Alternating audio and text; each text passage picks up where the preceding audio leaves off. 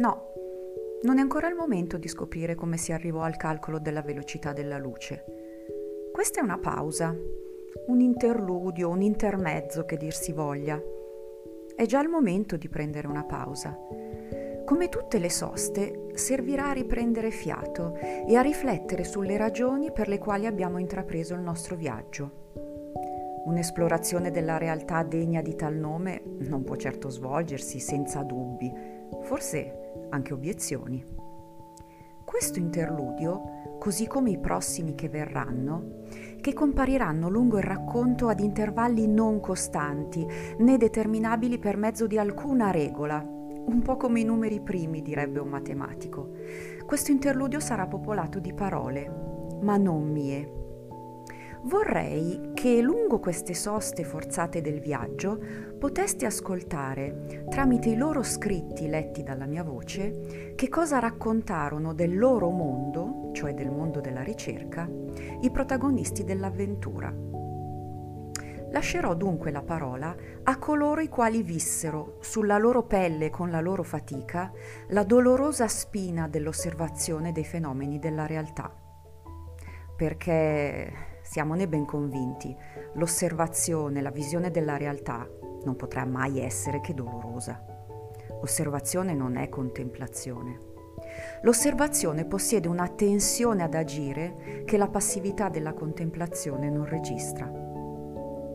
Infine, poi tacerò, le pause saranno declinate lungo i 4 assi, le 4 dimensioni dell'attività di ricerca. Bellezza, stupore, scoperta, scopo.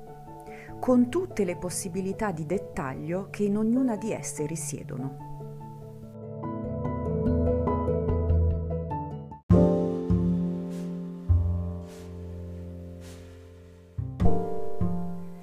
Parola a loro, ai protagonisti quindi.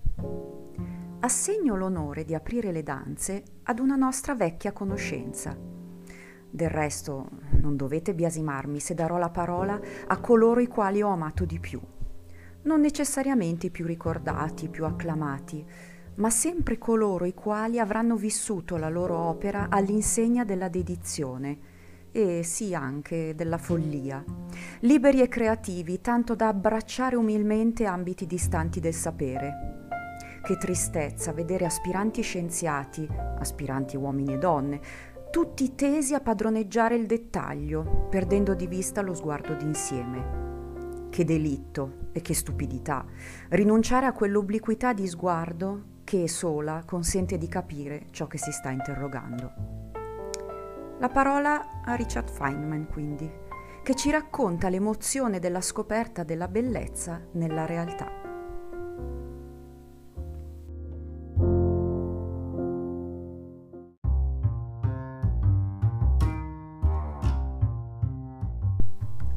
La stessa emozione, la stessa meraviglia e lo stesso mistero nascono continuamente ogni volta che guardiamo ad un problema in un modo sufficientemente profondo. A una maggior conoscenza si accompagna un più insondabile e meraviglioso mistero che spinge a penetrare ancor più in profondità. Mai preoccupati che la risposta ci possa deludere, con piacere e fiducia solleviamo ogni nuova pietra per trovare stranezze inimmaginabili che ci conducono verso domande e misteri ancora più meravigliosi. Certamente una grande avventura.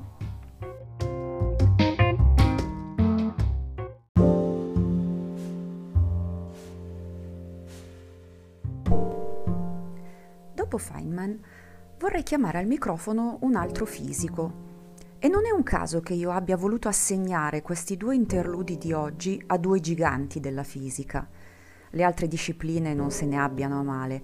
La fisica è stata e rimarrà sempre la pietra ultima di paragone per tutte le altre branche della scienza. Fu il primo contesto naturale nel quale si mise alla prova il filosofare, fu il primo ambito di applicazione delle leggi della razionalità. E diede sempre, nel corso di questi nemmeno 3 millenni di domanda, lo spunto per dirimere questioni anche esterne ad essa. Steven Weinberg, dunque.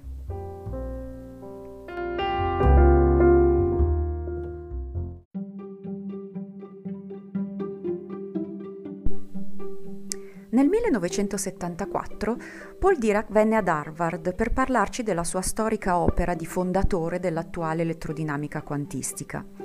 Verso la fine della conferenza si rivolse agli studenti e li consigliò di preoccuparsi solo della bellezza delle loro equazioni e non di ciò che significavano.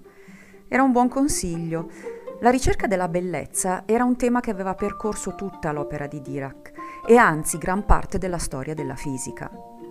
La semplicità fa parte di quello che intendo per bellezza, ma è una semplicità delle idee, non una semplicità misurabile contando le equazioni o i simboli. Sia la teoria della gravitazione di Einstein, sia quella di Newton contengono equazioni. Nella teoria di Newton queste equazioni sono 3, nella teoria di Einstein sono 14. In realtà, la più bella è la seconda, grazie alla semplicità della sua idea centrale. Oltre alla semplicità c'è un'altra qualità che può rendere bella una teoria fisica, il senso di inevitabilità che essa ci sa dare. A volte, ascoltando un brano musicale o un sonetto, proviamo un intenso piacere estetico quando ci rendiamo conto che in quell'opera non c'è niente da cambiare, che non c'è nemmeno una nota o una parola che vorremmo diversa. Nella Sacra Famiglia di Raffaello, la posizione di ogni figura sulla tela è perfetta. La Sacra Famiglia può non essere il vostro quadro favorito fra tutti i quadri del mondo, ma quando lo guardate non ci trovate niente che vorreste fosse stato dipinto in altro modo da Raffaello. La stessa cosa è vera in parte per la teoria della relatività generale. Come ha detto in proposito lo stesso Einstein, l'aspetto più attraente della teoria sta nella sua completezza logica. Se una sola delle conclusioni che se ne ricavano si dimostra errata, essa deve essere abbandonata. Appare impossibile modificarla senza distruggere l'intera struttura. Ecco, le 14 equazioni di Einstein hanno una inevitabilità e quindi una bellezza che alle 3 equazioni di Newton manca.